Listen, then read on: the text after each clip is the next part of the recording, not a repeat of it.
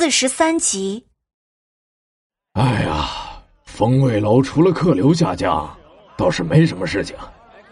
可惜了那个大夫啊，听说被他们家里告到了县衙，县老爷也是被上面压着，没有办法，判了那个大夫半年的刑期啊！真是人在家中坐，祸从天上来，无妄之灾呀！胖掌柜仿佛无限的感慨。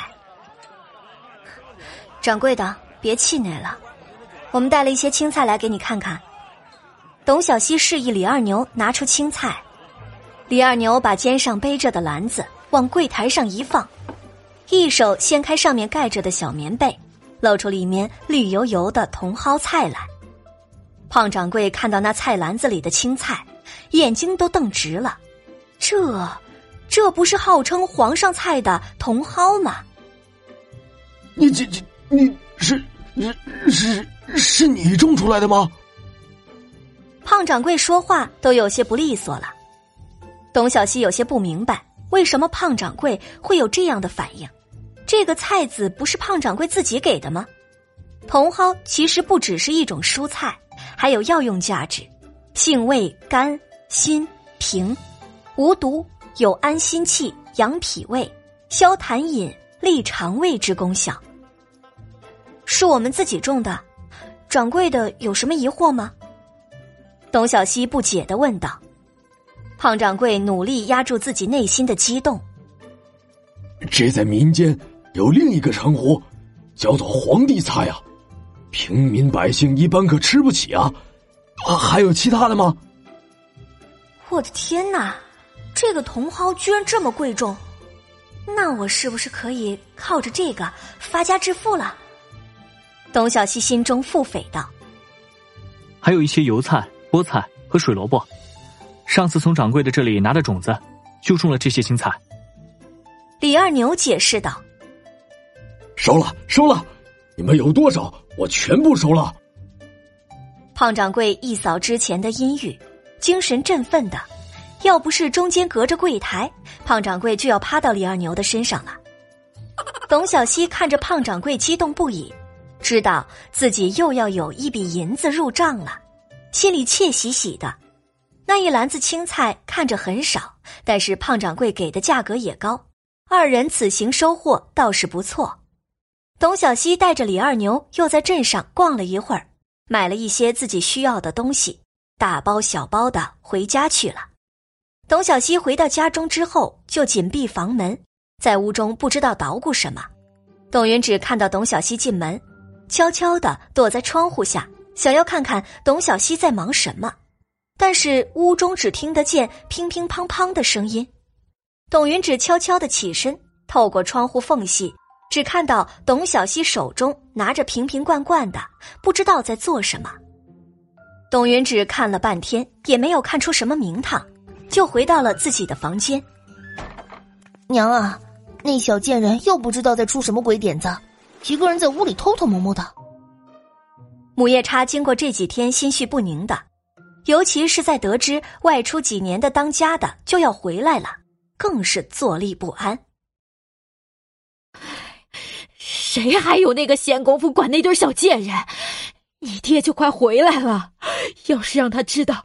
我们虐待他的孩子，他可会饶过我们。母夜叉浑身颤抖着，心中惶恐不安。娘，担心什么？等爹回来，事情还不是由我们自个儿说。哼，是他们不孝顺在前，您名义上可是他们的娘亲，惩罚他们也是应该的。是他们自己受不了，离家出走的。董元直一点也不担心那个名义上的爹爹回来。母夜叉听了自己女儿说的话，觉得有几分道理，心中也稍稍安定下来。这几天你可要好好的待着，别去招惹那小贱人。母夜叉又不放心的叮嘱道。董元直面上答应的好好的，心里却想等着爹回来，要想个法子让他对那小贱人失望。之后，那姐弟二人就可以任自己摆布了。董小希一个人关在屋子里，琢磨着怎么制作出纯天然的面霜。自己当年学医的时候，也是一时兴起做过一些纯天然的面霜。虽然这个时代使得制作的器皿不精细，但是好歹配方什么的自己还记得，大不了就多尝试几次，总能配出些合适的比例的。董小希一连几天都把自己关在屋中调制面霜，偶尔也会上山去找李二牛。虽然还没有有效的方法治疗李二牛的失忆症，但是总是要不断的尝试看看。董小希再一次给李二牛施针，眼里担忧的看着李二牛。李二牛虽不想董小希失望，但是对于之前的记忆还是一无所获。在董小希疑问的目光中，李二牛微微摇了摇头。董小希叹了口气，收拾起银针。手上左右无事摆弄着晾在一旁的药材，李二牛看着董小希，也不知道能说些什么，不由得看着董小希，慢慢的想起了第一次见到他的场景。第一次见面怎么说呢？面前的姑娘穿着农家衣服，那布料一看就是最便宜的麻布做成的，瘦骨嶙峋的，一看就是长期吃不饱饭的样子，脸上那红红的巴掌印。以及裸露在外的肌肤都是青一块紫一块的，明眼人看着就知道长期挨打所致。身后跟着的，看着情况应该是他的弟弟，也是穿着不合身的衣裳，一样的瘦的皮包骨头，个子很矮，看样子应该才八九岁的样子。现在再看呢，前几日小川从书院回来，明显身子已经结实了不少。个头也长高了，整个人胆子也大了许多，而董小希呢，明显也长开了，肤色不再是蜡黄无光，反而慢慢恢复了光泽，一张粉嫩的鹅蛋小脸，眼睛炯炯有神，明净清澈，灿若繁星，对自己笑的时候，眼睛弯得像月牙一样，仿佛有灵韵溢出。这样的姑娘，真的让人很想带回家中藏起来。二牛哥，你会不会很失望啊？董小希看着李二牛，眼睛中带着一丝失落。怎么会？想起来或是想不起来，我都是我。李二牛一脸的宠溺表情看着董小希，董小希心中更加不是滋味。若是李二牛埋怨自己几句，自己心中还会好过一些。好了。你就别再祸害好不容易采来的草药了，跟我出去走走吧。李二牛看到董小希情绪很低落，于是提出建议。